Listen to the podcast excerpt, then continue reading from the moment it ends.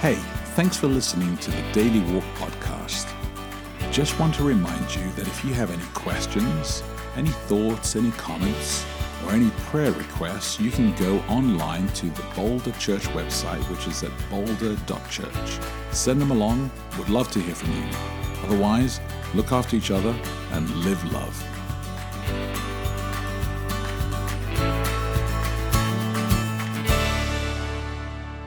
Good morning. It is Tuesday, May 14. Welcome to Daily Walk. I'm Becky De Oliveira. And I'm Japhet De Oliveira, and uh, let me pray for today. Heavenly Father, uh, wonderful to be able to call on your name. Wonderful to know that uh, we have this moment to be able to read your word together as we connect with uh, people all over the world. And as they're reflecting this early in the morning, uh, prepping to go to work or uh, going to school, I ask for a blessing on their lives. As we think about Sabbath this week and the significance of it in our own lives, we ask for your Spirit to lead us into that space in Jesus' precious name. Amen. Amen. Okay, I'm reading from my favorite paraphrase today, the message, the MSG, Exodus 20, 8 through 11. Yep. Observe the Sabbath day to keep it holy. Work six days and do everything you need to do. But the seventh day is a Sabbath to God, your God. Don't do any work, not you, nor your son, nor your daughter, nor your servant, nor your maid, nor your animals, nor even the foreign guest visiting in your town. For in six days God made heaven, earth, and sea, and everything in them he rested on the seventh day. Therefore, God blessed the Sabbath day. He set it apart as a holy day. Okay, I have a question right away. I've been thinking of the last three Only days as I've read this. Right away, yes. Yes. Okay. Just before we get into the question, I want to ask this because I'm reading such a short, it takes me like 10 seconds to read this. Th- this thing about the foreign guest visiting I like is that. the idea that you're supposed to well okay it's one of two things either you would ordinarily compel the foreign guest Mm. to work like in exchange for their keep maybe. Or the idea is and you're just supposed to slack off on that. Or i'm wondering if the idea is that it's your responsibility to compel anybody around you to keep sabbath where that would give some i don't know um, I guess, uh, evidence to people who do feel that it's their right to go around and, and try to make other people observe Sabbath correctly. And what makes somebody yeah. under your kind of control or your responsibility? Just the fact, and here it's not even that they're Yeah. staying at your house, they're only visiting your town. So in this case, I mean, I would have to go and figure out which foreign guests there are staying in Dacono, Colorado, and sort them out in terms of Sabbath. They better not be working. And I see a lot of people who may or may not be foreign I out working like on a Sabbath. you. I would like to see you Go around and clean this place up. go clean this.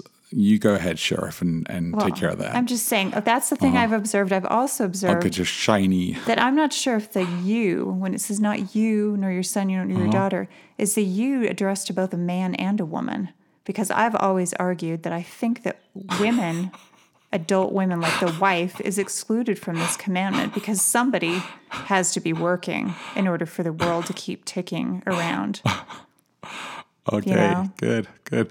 I like how That's your one question experience. became in ten seconds a little bit longer Well, than that, but that's great. Now we can answer the real question. That's Well, just something for I you, the listening audience, here's- to chew here's- over. Here's the interesting thing. Um, I actually don't know the answer to, that, to those questions. Well, I don't know the. I should have saved the second one for another day. So just focus on the foreign However- pretend I didn't say anything about women, However, foreigners. however, uh, I will say this that I, I think it's really interesting that you brought that up because as you were reading it, I was thinking about it at the same time. About the foreign guests? Uh-huh. Were you? Uh, Oh, both the foreign guests, and then as you said the other one, I was like, oh, you and I, we. Well, because I've said this to you before. about that one. We've been married for quite a while. a I've while mentioned and, this a few I- times. Yeah, and we've had a, a little bit of a, a bit of a laugh about that one because it's so true, right? And, you know, like about that. So let's let's uh, deal the foreign one because the foreign one just hit me. That like I had this epiphany moment as you're reading it in the MSG version.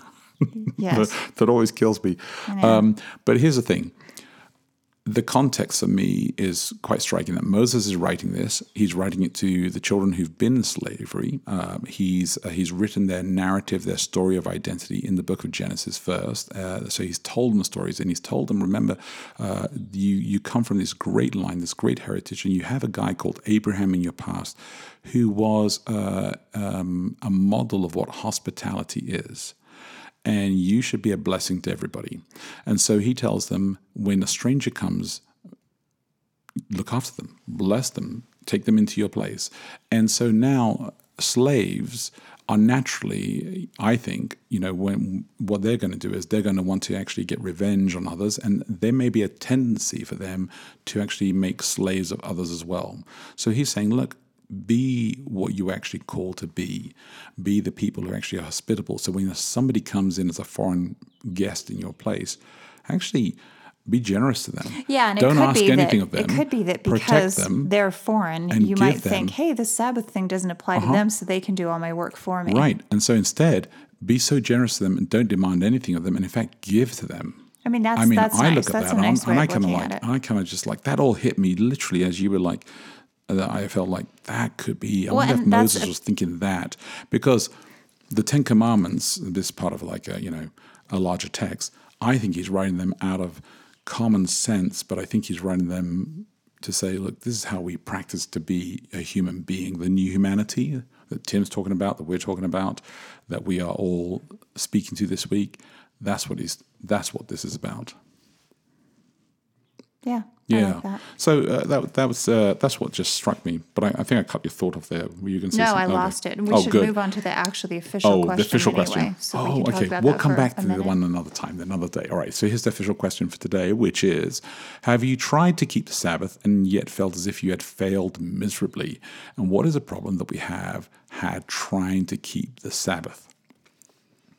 You know, There's actually a really good that story doesn't inside. feel like a big issue for me. oh, Well, I don't know. I I suppose I don't feel. I mean, look, a lot of people I'm have so ideas about what Sabbath should be done. No, I'm not saying that I think I'm so perfect, No, but I just I think I have bigger problems than this. This isn't the main thing that I think I need to worry about. If that makes any sense. I have Um, I don't know, peop- it's a day I, have I try to people do a good job, but- who have like really struggled with Sabbath. I mean, they struggle with Sabbath like to the de- to the to the extent where um, they don't actually even consider um, a 24 hour period like a, a a period of time, a day, a moment in, in the week as a as a moment where they say this actually belongs to God, and I'm gonna I'm gonna use this to do amazing things that God's gonna bless me. I'm gonna bless others with it. They actually just uh, say, well, you know, what, I'm gonna go to church and then I'm going to go do something entirely different that's totally disconnected from anything else. And so I think, and they don't even feel Mm. But that I mean, they are miserable about it. to them, the commandment only says that you can't work. So it doesn't say that you can't go to church and then do whatever else amazing thing that you want to do. You know, if you want to go to the park or well, it actually it mall. outlined It it, outlined in, in a very small Sanskrit. There, it's just no park, really small. I'm you can't saying, you can't know, see it. we now have this no, idea. unless it's concrete. Adventists all have this idea Okay. that now you have to be like, donating your time. You have to be going building for Habitat for Humanity or something, which is work Here's actually. If Sabbath were only to be understood by these these verses here, I would agree with you. But fortunately, there are more texts that speak to Sabbath.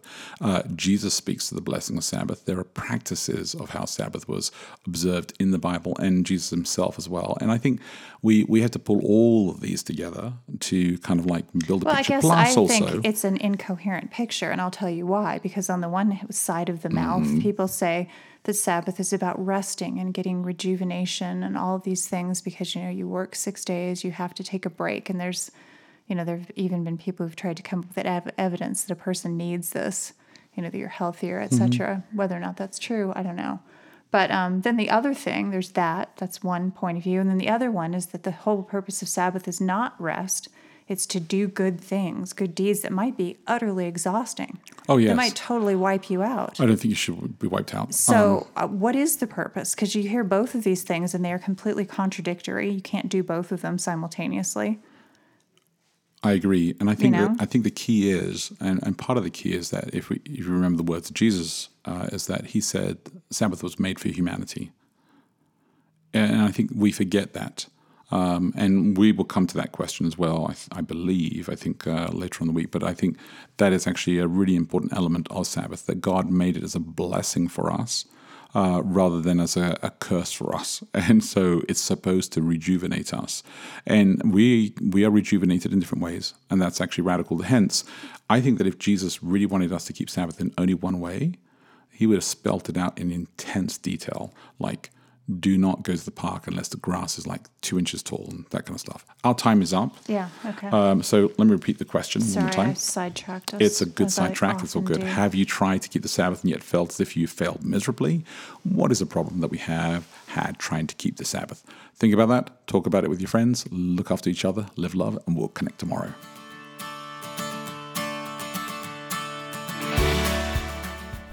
Thanks for your support for the Daily Walk podcast. Wherever you are in the world, we just want to let you know that we're praying for you and we're glad that you're praying for us too. If you can help us out by giving online, then please go to boulder.church forward slash give and help this ministry actually make an effect on others as well. Keep us in your prayers, look after each other, and live love.